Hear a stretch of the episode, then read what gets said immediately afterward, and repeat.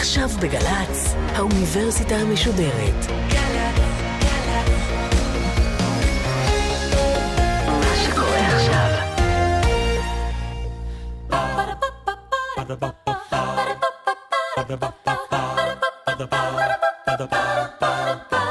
האוניברסיטה המשודרת מציגה מסע סביב רעיון, והסמסטר מציאות. והפעם הפרופסור יונתן יובל מהפקולטה למשפטים באוניברסיטת חיפה על בית המשפט, משקף או מתווה מציאות. עורכת ראשית מאיה גאייר.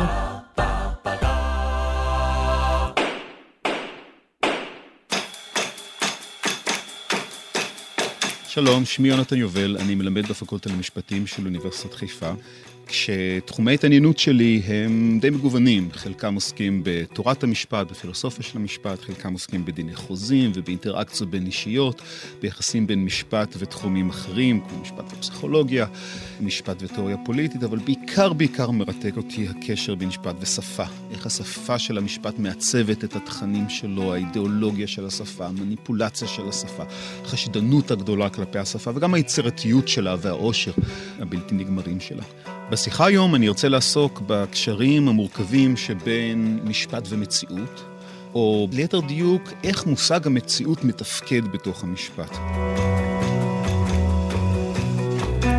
מושג המציאות הוא מושג נורא בסיסי. בתוך השיח המשפטי, כי המשפט חי כל הזמן באיזשהו מתח, בעיקר המשפט המודרני, אבל אני אתייחס גם קצת להיסטוריה של המשפט. משפט חי כל הזמן באיזשהו מתח בין מה שרצוי ובין המצוי, בין האוטופיזם שלו ובין המציאות שלו. המשפט חייב לתפקד כל הזמן במתח שבין הדמיון, המשפט מדמיין עולם טוב יותר ואדם טוב יותר, ובין היחס שלו למציאות. לאו דווקא כבעיה שצריך להתגבר עליה. אלא כמדיום שבתוכו המשפט מתפקד. אני בהמשך אטען שהמשפט צריך לא רק להתייחס למציאות, אלא אפילו לאהוב אותה. זאת אומרת, יחס האהבה כאן הוא יחס מאוד מעניין. לא כל מה שמתרחש בה, שהרי קדושה, רוע ואכזריות, אלא את המציאותיות של המציאות. את העובדה שהמציאות היא אמיתית, שהיא אקטואלית, שהיא אכן קיימת. המתח הזה מתבטא באופנים שבהם המשפט מתפקד. המשפט גם מעצב את המציאות, והוא גם מתפקד בתוך מציאות נתונה. והרבה פעמים זה לא פשוט לדעת מה נמצא בתוך מה. אתן לכם דוגמה אולי למקום שבו המשפט ממציא את המציאות. חלקים עצומים מהחיים שלנו היום, החיים המורכבים שלנו, חיי הכלכלה, חיי המסחר, גם חיי החשיבה, הם חיים מופשטים, שחיים בתוך מושגים שהמשפט בעצם המציא. תחשבו על דברים יומיומיים שאנחנו מתייחסים אליהם יום-יום בעיתונות וכדומה, כמו תאגידים, חברות. חברה זה המצאה של המשפט. אין חברה בעם בלי שהמשפט ייצור את החברה של בעם. פרופסור דינשטיין היה נותן דוגמה, מאז שאשתי מכרה את המניות שלה, יש לה רק צרות. כמעט כל המילים במשפט הזה הם מילים משפטיות. אשתי זה יחס נישואין שמכונן על ידי המשפט. למכור כמובן זו פעולה משפטית של העברת קניין מאדם לשני בתמורה. מניה זה המצאה של השיח המשפטי, אין מניות מחוץ למשפט, תאגידים, חברות וכדומה. וגם העובדה שהמניה היא שלה, זאת אומרת עצם העובדה שיש דבר כזה קניין שמוגן על ידי מערכת חוקית, זה המצאה של המשפט. המילה היחידה שהיא לא מילה משפטית בתוך המשפט הזה, היא דווקא מילה שהרבה פעמים מיוחסת למשפט, המילה הזו היא צרות. כבר אני אקפוץ לתוך איזושהי דוגמה על המתח שבין עיצוב מציאות וריאקציה, תגובה למציאות. באנגליה ובארצות הברית, המשפט של המאה ה-19 הצטיין במידה גבוהה מאוד של פורמליזם. פורמליזם פירושו של דבר שהמשפט רואה את עצמו בתור תחום אוטונומי. המשפט לימד ספרי חוקים, קצת לימד פסקי דין, ודיבר עליהם כתור מערכת עם מחויבות מינימלית לידע אמפירי על המציאות, על איך העולם מתנהג. תפקיד המשפט לפי העמדה הזו הוא לא להכיר את העולם, אלא לצוות עליו.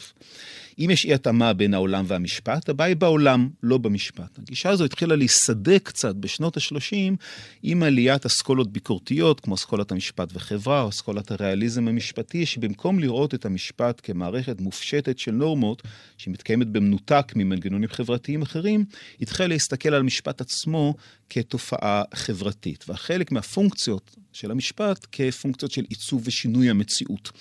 זאת אומרת, לחיות ביחס הדוק עם המציאות, תוך כדי איסוף ידע על המציאות. המשפט פתאום היה צריך להכיר את המציאות, ולא רק לצוות עליה. אולי הדוגמה שאני אתן, זו אחת הדוגמאות הידועות ביותר. פסק דין אמריקאי מאוד ידוע בשם בראון ו-Board of Education. מאמצע שנות ה-50, שהשיאה של מערכת ארוכה של ליטיגציה בארצות הברית כנגד הרעיון שאפשר לקיים הפרדה גזעית בבתי ספר, בתי ספר עממיים במקרה הזה, כל עוד מקיימים שוויון בין המערכות השונות. זה נקרא separate but equal. לבנים ילמדו עם לבנים, שחורים ילמדו עם שחורים. ואנחנו ניתן לשתי המערכות האלה משאבים שווים. כמובן שהמשאבים לא היו שווים בכלל. אבל הנקודה לא הייתה חוסר השוויון שבהקצאת המשאבים, אלא השאלה האם בעצם העובדה שילדים מגזעים שונים, צבע עור שונה, לומדים בנפרד, יש אפליה אפילו אם ההשקעה בהם במשאבים הייתה השקעה זהה. במשך שנים רבות הטיעון הזה עמד. רוב רובו של המשטר בדרום ארצות הברית חי מתוך separate but equal, זאת אומרת, אנחנו נותנים זכויות שוות אבל בנפרד. ועוד פעם, זה היה צבוע בצורה לא רגילה, מכיוון שהזכויות לא היו שוות וההשקעה לא הייתה שווה. אבל הייתה פיקציה שיש אה, שוויון. בית המשפט העליון בארצות הברית, בבראון ובורד אוף אדיוקיישן, קבע שזה בלתי אפשרי, שיש סתירה פנימית בתור separate but equal, והכריח את השלטונות במדינות הדרום בארצות הברית לבטל את משטר ההפרדה באלימות, ולגרום לכך שילדים שחורים ולבנים ילמדו ביחד. This nation was founded by men of many nations and backgrounds. It was founded on the principle that all men are created equal, and that the rights of every man are diminished when the rights of one man are threatened. It ought to be possible, therefore, for American students of any color to attend any public institution they select. without having to be backed up by troops. בתי המשפט בארצות הברית מפקחים על המערכת הזו עד היום. עד היום המערכת הזו קיימת בפיקוח בית המשפט. מה בית המשפט עשה כאן? הוא התאים את החוק למציאות משתנה זה הסבר אחד, שאחרי מלחמת העולם השנייה חזרו החיילים, ה-GIs מהמלחמה, התחילו הניצנים של התנועה של ה-Civil Rights Movement, של התנועה לשוויון זכויות בארצות הברית, ובית המשפט לאט לאט בועט ומיילל, נגרר אחרי המציאות ומשנה את החוקים שלו. או שאולי קרה פה משהו אחר לגמרי. המציאות לא השתנתה. המציאות הייתה שמרנית ואפילו בצורה עמוקה. בית משפט ינקי מהצפון השלים את הפרויקט של מלחמת האזרחים בכך שהוא לקח את הנורמות המשפטיות שלו ושינה את המציאות באלימות של הדרומיים. והתשובה כנראה היא שזה גם זה וגם זה. זאת אומרת, המשפט מצד אחד מגיב לשינויים במציאות שהוא נותן, אבל יש מצבים, לא רבים, שבהם המשפט הוא עמוד האש שעומד לפני המחנה, שבהם המשפט לוקח עמדת הנהגה, שתכף אפשר לקרוא לה עמדת הנהגה אידיאולוגית או לא, ומשנה את המציאות בצורה אקטיבית. תלמידי משפטים, הרבה פעמים יש להם איזה ביטוי כזה, תמיד נורא מצחיק אותי בכיתה, אנשים אומרים, כן, אתה מלמד פסקי דין, יש פסקי דין ויש את העולם האמיתי, שזו המציאות. לכאורה המשפט חי באיזשהו אה, יקום מקביל. זה שריד מסוים לשיח הפורמליסטי של המאה ה-19, שחושב על המשפט קצת כמו בתור איזושהי מערכת ארכאית של איזושהי דת שהמאמינים שלה זנחו אותה. או מחבר את זה למה שאמרתי קודם, חושב על המשפט כמו שאנחנו חושבים על השפה. הרבה פעמים יש איזו תפיסה מאוד מבוססת, שחושבת על השפה כחיה במקביל לעולם. יש את העולם, בעולם יש דברים, נגיד פילים, ויש את השפה, שנותנת שמות לדברים. נגיד המילה פיל. וזו תפיסה שהשפיעה על המשפט ועל ראיית העולם שלנו במשך הרבה מאוד מאוד מאוד בשנים, עד שהתחילה להיסדק במאה ה-20, שהתחלנו להבין שהשפה שלנו מעצבת את החשיבה שלנו, מעצבת את הכרת העולם שלנו, ובעקבות זאת את האופן שבו אנחנו מכירים את המציאות. והמשפט במידה מסוימת הוא חלק מהעולם הזה, חלק מהמערכת הזו. ברגע שאנחנו יצרנו מושג כגון המושג חברה, ברגע שהכנסנו לתוך המשפט את המושג כבוד האדם, ואני אשאל אם זה מושג מתאר, זה מושג שמתאר משהו שקיים במציאות, או שזו פיקציה מוחלטת שמנסה לעצב את המציאות על גבי חברה שבכלל לא מכירה אותה ולא מקבלת אותה. In this country, our courts are the great levelers. In our courts, all men are created equal. הטענה שלי תהיה שהמתח הזה הוא מתח מכונן במשפט, הוא מתח לא פתיר. זה לא מתח שנועד להיפתר, זו לא בעיה, אלא המתח הזה ואי הפתירות שלו שיש בה איזושהי מידה מסוימת אפילו של פרדוקסליות, זו דרך העבודה הקלאסית של המשפט המודרני. שלא נועד להחליף את הדת, שאין לו כהנים, ושהוא לא רואה את האדם שרוי באיזה מצב פתולוגי של חטא שממנו צריך לגאול אותו. זאת אומרת, המשפט איננו מתייחס למציאות, תחשבו רגע על דתות גואלות, נניח הדת הקתולית, שרואה את אדם שרוי בחטא הקדמון שממנו יש לגאול אותו. את המשפט פועל בעולם הזה. יש בו איזושהי חילוניות עזה במשפט המודרני, במובן הזה שהוא מתייחס למציאות בתור המערכת שבתוכה הוא חי, ולא בתור מערכת מקבילה באיזה יקום נפרד ששם הוא מתפקד. במובן הזה לימודי המשפטים היום נורא נורא שונים מהלימודי המשפטים של פעם. פעם למדו בעיקר חוקים. צריך לזכור אותם בעל פה ולהכיר אותם. אתם אולי תופתעו את המידה הנמוכה של הכרת החוק היבש שאנחנו דורשים היום בפקולטות. לא כל כך מלמדים הרבה חוקים, כי את החוקים קל ללמוד. מה שצריך לנסות להבין זה איך המערכות הממוסדות, בתי המשפט ואחרות, מתפקדות בתוך מערכות פרשניות שלוקחות את החוקים, את פסקי הדין, והמון סוגים אחרים של תכנים, תכנים טקסטואליים ותכנים לא טקסטואליים, ובמסגרות של פרשנות מורכבת מעצבות את המציאות שבתוכה הם נמצאים.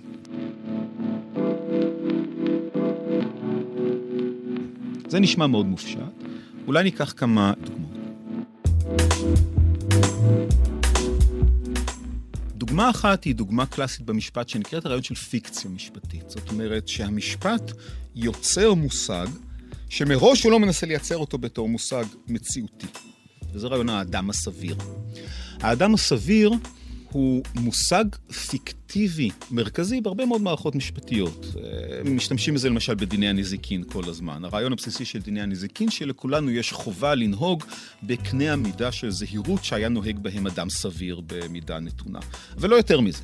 אז במשך הרבה מאוד זמן, השיח המשפטי קיבל את הרעיון שהאדם הסביר הוא לגמרי פיקטיבי. אדם הסביר הוא לא האדם הממוצע, זה לא האדם שברחוב, אלא זו ההכתבה של המשפט על איך צריך להתנהג. כך צריך להתנהג, איך צריך להתנהג כמו, האדם הסביר. מהו האדם הסביר? מה שאני אומר לך. במידה מסוימת, התחיל קצת בשנות ה-60, אבל בעיקר בשנות ה-70, בעיקר, בעיקר בעקבות השיח הפמיניסטי, אבל גם צורות שיח אחרות, השיח הפמיניסטי פתאום גילה שהאדם הסביר הוא נורא גברי.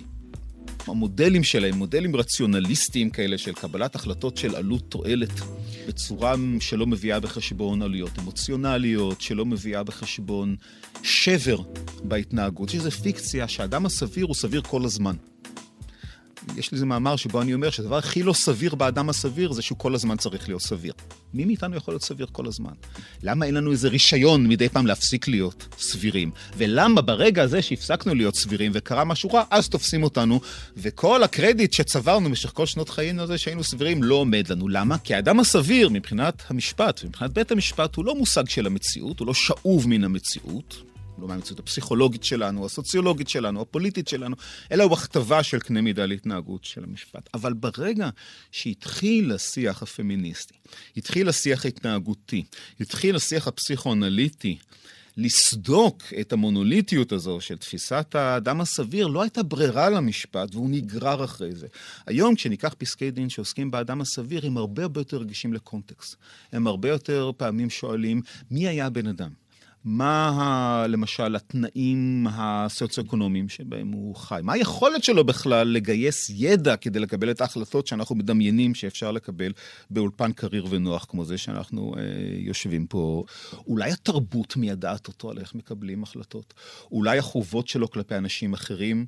לעומת האוטונומיה שלו בעצמו מיידעות אותו על זה, והמשפט הפך להיות, לא בבת אחת ולא מספיק, ועם איזו התנגדות פנימית לקח את המציאות ושינה איתה מושג פיקטיבי.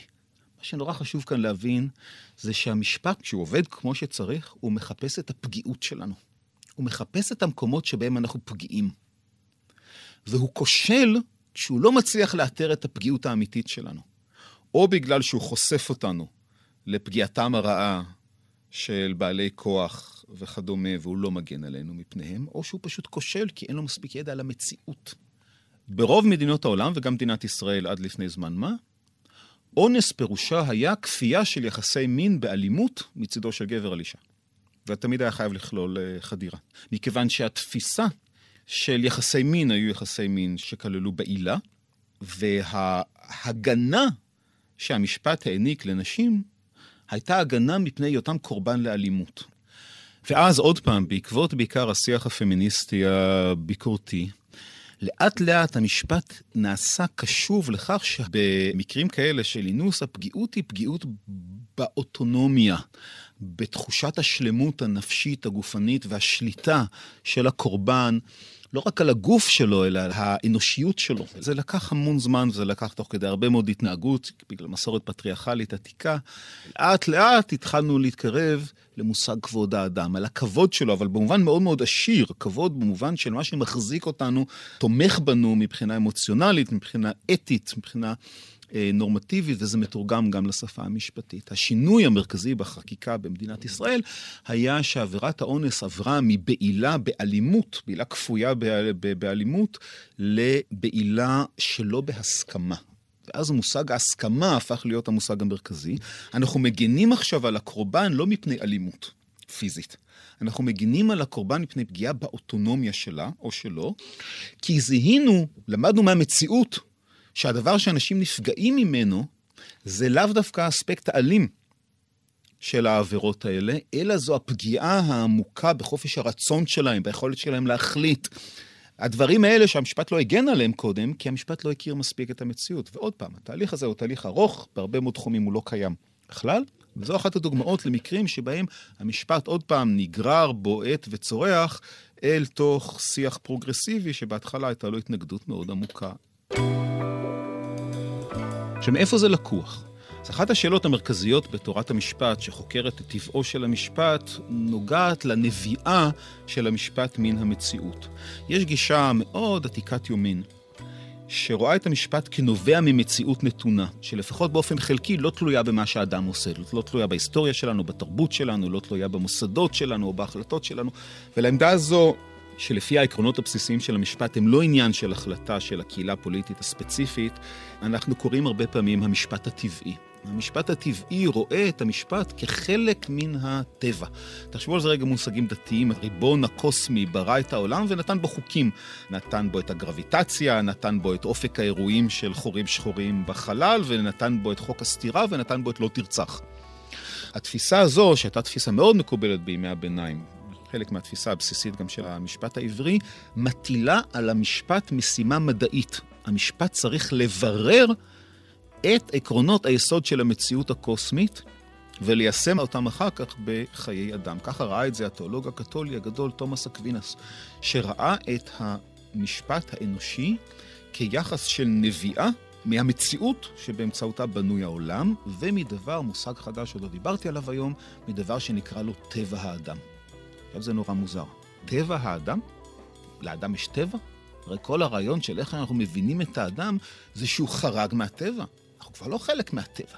אם היינו חלק מהטבע, היינו חיות. העובדה שיש לנו תבונה, שיש לנו תודעה עצמית, זאת אומרת שאנחנו תופסים את עצמנו ככאלה, כיצורים שיש להם תודעה ורצון ויכולת להוציא את הרצון שלהם מן הכוח אל הפועל. היצירה של התרבות היא הדבר המרכזי שאנחנו חושבים שמעצב אותנו. ועדיין אנחנו שומעים הרבה פעמים את המושג טבע האדם, ואת המחשבה שהמשפט צריך להתאים את עצמו לאיזה שהן תבניות. אנושיות שהן תובניות אוניברסליות שלא אה, נובעות לא משום אופק תרבותי ולא משום שיח ולא משום ארגומנט. חלק גדול מהמשפט המודרני זה מאבק נגד רעיון טבע האדם. אנשים חושבים שזה טיעון מאוד עמוק. טבע האדם הוא א', ב', ג', ולכן המשפט עושה את מה שהוא עושה. חלק גדול ממה שהמשפט המודרני עושה, זה לנסות להתמודד עם הרעיון שלאדם יש טבע נתון, ולהתחבר לאו דווקא למושג הפיקטיבי או המציאותי של טבע, שהוא אחד מהתבניות הבסיסיות יותר של המציאות, אל הרעיון של מוסכמה, יצירה, תרבות. ראיית המשפט כיצירה אנושית, יצירה קולקטיבית, שלא נובעת משום דבר שקשור לטבע האדם, אלא מההחלטה של האדם איך החברה שלו צריכה להיות ואיך היחידים שבה צריכים לתפקד. אולי אני אספר איזה אנקדוטה קטנה שם שתבהיר את זה, נורא מעניינת לדעתי. בימי הביניים, בעיקר בצרפת, אבל גם קצת בגרמניה ובאזורים אחרים, יש לנו תיעוד של סדרה ארוכה של מה שאפשר לקרוא לזה משפטי חיות. משפטי החיות היו משפטים לכל דבר ועניין שבהם חיות הועמדו לדין. כל מיני חיות, בעיקר חיות בית. למשל, חזירים רבים הועמדו לדין על כך שהם רצחו תינוקות. חזירים, כמו שאתם יודעים, הם אומניבורים, הם אוכלים כל דבר. ובכפרים, בכל מיני מקומות, היו משאירים תינוק בלי השגחה, החזיר היה הולך לחפש משהו, מוצא תינוק קטן, ו... אבל לא רק חזירים, גם חיות אחרות. עד כדי כך היו משפטים כנגד להכות הרבה, שאכלו וחיסלו שדות. משפטים כנגד קיני נמלים. שאיימו עליהם באקס קומוניקציה, זאת אומרת בהוצאה אל מחוץ לחוק האלוהי. אני מדבר על משפטים אמיתיים, משפט שבהם היה בית משפט, היה תובע, היה סנגור, הסנגור הרבה פעמים היה, נגיד, עורך דין מפריז שהגיע, ועד הרגע האחרון הוא לא ידע שהלקוח שלו הולך להיות חזיר. כן, מביאים אותו לבית הסוהר, ונכנסים לתא, ושם יש חציר, ויושב החזיר, ומאשימים את החזיר ברצח.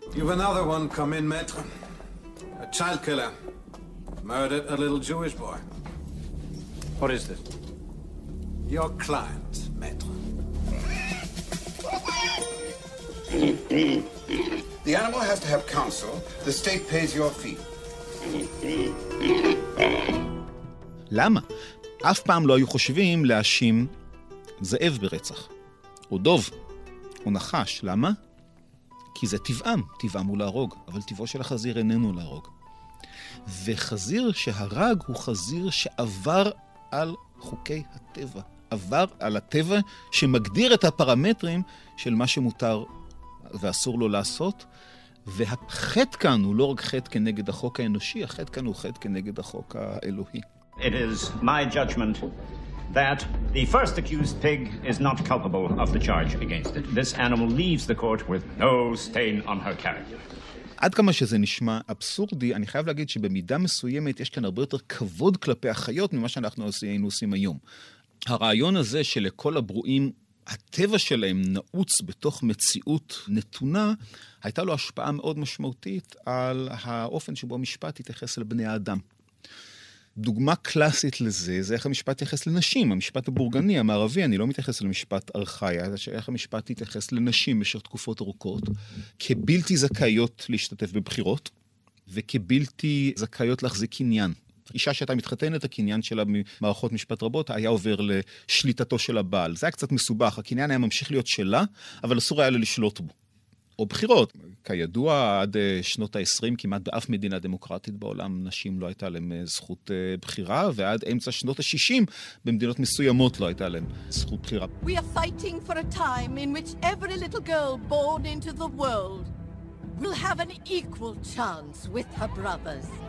Never underestimate the power we women have to define our own destinies.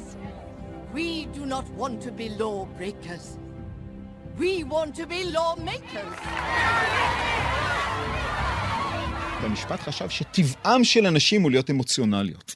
אנשים לא מקבלות החלטות רציונליות לגבי שימוש בקניין, אלא החלטות אמוציונליות גם בתחום הקנייני הפרטי וגם בתחום הציבורי הפוליטי, ששם בכלל צריך לייצג אותם הבעל. כמובן, יש כאן תפיסה מאוד מאוד פטריארכלית של אישה שמתפקדת בתוך מסגרת משפטית, שהבעל מייצג אותה. כל זה, ההצדקה של המשפט הייתה מזה הכרת המציאות שלו.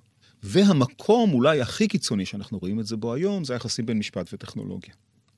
היחסים משפט וטכנולוגיה הם נורא מעניינים, מכיוון שהטכנולוגיה מקדימה את המשפט בהרבה. הטכנולוגיה רצה קדימה, כן, הטכנולוגיה היום של רשתות חברתיות, של הסלולר, של האינטרנט, והמשפט לא יודע מה לעשות עם זה. קודם כל, למשפט אין שפה איך להתייחס לזה. הטכנולוגיה רצה מהר מדי, הוא לא יודע איך לדבר על הטכנולוגיה. ואמרתי קודם, שלמשפט חשוב להבין את המקומות שבהם אנחנו פגיעים. אבל גם חשוב לו ליצור רווחה חברתית, חשוב לו להבין מה זה נכסים. חשוב להבין במה ניתן לסחור, מה ניתן יכול להרחיב את הרווחה החברתית של כולנו, מה שקוראים רווחה החברתית המצרפית. ולכן המשפט, ביחס שלו למציאות, כל הזמן עובד על מטאפורות. אין לו יחס ישיר למציאות, הוא חייב לעבור על מטאפורות, הוא חייב להתייחס למציאות החדשה, המציאות הקיברנטית, המציאות של cyberspace, במושגים הישנים שיש לו פעם. וכשהוא נתקע בקיר, זה לא עובד, אז הוא צריך להתחיל ליצור שפה חדשה ולהשתנות. המשפט כל הזמן חל על טכנולוגיה, והוא חייב לחול על טכנולוגיה, כי הטכנולוגיה היא מקום של פגיעות. הטכנולוגיה היא מקום של כוח. אחת מצורות הפגיעות, למשל, החזקות שיש לנו היום, זה הדרה באינטרנט. קולו של מי נשמע, קולו של מי לא מצליח להישמע. צורה אחרת של פגיעות, שהיא נורא חזקה ומדברים עליה דווקא היום, כמובן, זה שיימינג. המשפט חייב להתייחס לזה, אבל לא יודע איך. כל מה שהוא יודע זה שיש כאן פגיעות, ניצול לרעה, יחסי כוח שהוא לא יודע עדיין איך להתייחס אליהם, והוא חייב לנסות ולמצוא שפה שבאמצעותה הוא מדבר על זה. שלפעמים השפה כושלת, כי הוא לא מכיר עדיין מספיק טוב את המציאות. כאן היה פסק דין מאוד מעניין, קרוב ל-20 שנה בישראל, מדינת ישראל נגד מזרחי. מזרח היה האקר קטן כזה, לא במיוחד מתוחכם, שהואשם בכך שהוא פרץ לאתר של המוסד. עכשיו תחשבו רגע על המטאפורה של פריצה. ככה המשפט מתייחס למציאות. לאן פורצים? למקום סגור, למקום אסור. מה עושה הפורץ? הוא עושה איזושהי פעולה אלימה, הוא עובר איזשהו מקום שאסור לו לעבור. מזרחי אמר שהוא לא פרץ לשום מקום, הוא ישב אצלו בבית. והוא לא הלך לשום מקום אחר, והוא לחץ על איזה כפתורים אצלו במחשב, ומקסימום זה האותות הדיגיטליים של האתר של המוסד שנכנסו אליו הביתה. אין כוונתי לטעון שמזרחי עשה פעולה חוקית, לא עשה פעולה חוקית, זה לא מה שמשנה כרגע. משנה שלמשפט לא הייתה בשלב הזה שפה כדי להתייחס בה למציאות נתונה, כי המציאות ברחה לו. במשפט המודרני הלגיטימציה של המשפט נתפסת בין השאר במחויבות שלו להכרה במציאויות. ובנסיגה שלו מהמלאכותיות והפיקטיביות שאפיינו אותו בעבר. וזה נורא מעניין, כי מושג המציאות ממושג סתם, שהוא רקע למשפט, המחויבות למציאות הופכת להיות המבחן ללגיטימציה שלו, מה הופך אותו לצודק. למה המשפט בכלל חשוב לנו? Who cares? בין השאר, כי יש לו את התביעה הזאת ללגיטימציה. המשפט עושה לנו כל הזמן דברים איומים, אבל הוא עושה את זה בשמה של לגיטימציה, הוא צריך להרוויח את הלגיטימציה הזו. זה לא דת, את הלגיטימציה הזאת צריך להרוויח באופן יומיומי, בין השאר, על ידי כך שהוא מזהה את הפגיעות האנושית במציאויות האקטואליות, ולא באלה שהוא מדמיין אותן.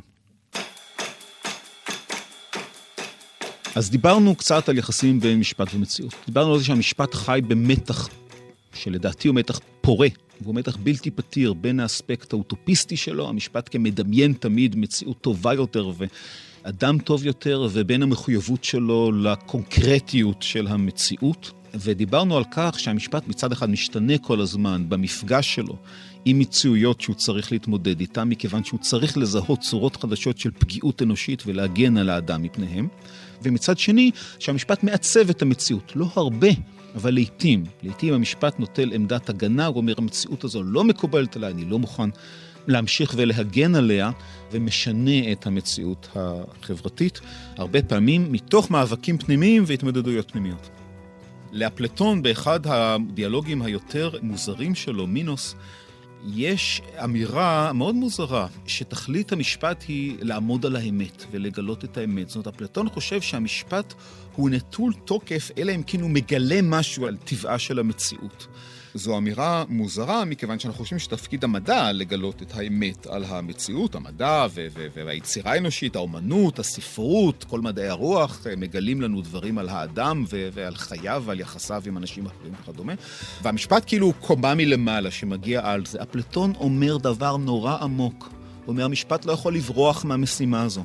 המשפט לא יכול להשאיר את עיצוב המציאות ועיצוב האמת לגבי המציאות. מושג האמת כאן הוא מושג דסקפטיבי, אבל גם נורמטיבי, זאת אומרת, הוא מושג מצווה. המשפט לא יכול להשאיר את זה לאחרים. חייב להפשיל שרוולים ולהכיר את המציאות בכלים הביקורתיים החזקים ביותר שהוא לומד מצורות שיח אחרות. חלק מההכשרה של המשפטן המודרני והחשיבה של המשפטן המודרני היא ביקורתית בדיוק מהבחינות הללו. שאינן רואות את המשפט רק כרוכב על איזושהי תמונת מציאות חיצונית שעוצבה במנותק ממנו. לכן המשפט חי בתוך המציאות, אבל גם מתייחס אליה. מגיב למציאות, אבל גם מעצב אותה. לפעמים הוא לא יודע איך עושים את זה, לפעמים הוא נגרר לתוך מצבים שהקרב שלו שם הוא נראה לפעמים כמעט אבוד מראש, ולפעמים הוא מצליח להשפיע ולעצב את המציאות ברגעים הכמעט קסומים הללו והנדירים הללו, לעצב שיח ולעצב פתרונות שהם לא פחות מאשר גאונים.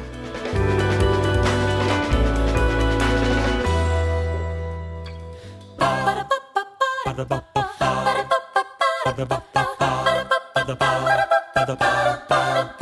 Ba-da-ba-ba-ba. האוניברסיטה המשודרת מסע סביב רעיון. הפרופסור יונתן יובל מהפקולטה למשפטים באוניברסיטת חיפה על בית המשפט משקף או מתווה מציאות. עורכת ראשית מאיה גאייר. עורכת ומפיקה אחינועם קפון. מפיקה ראשית אביגיל קוש. מנהלת תוכן מאיה להט קרמן. האוניברסיטה המשודרת בכל זמן שתרצו, באתר וביישומון של גל"צ, וגם בדף הפייסבוק של האוניברסיטה המשודרת.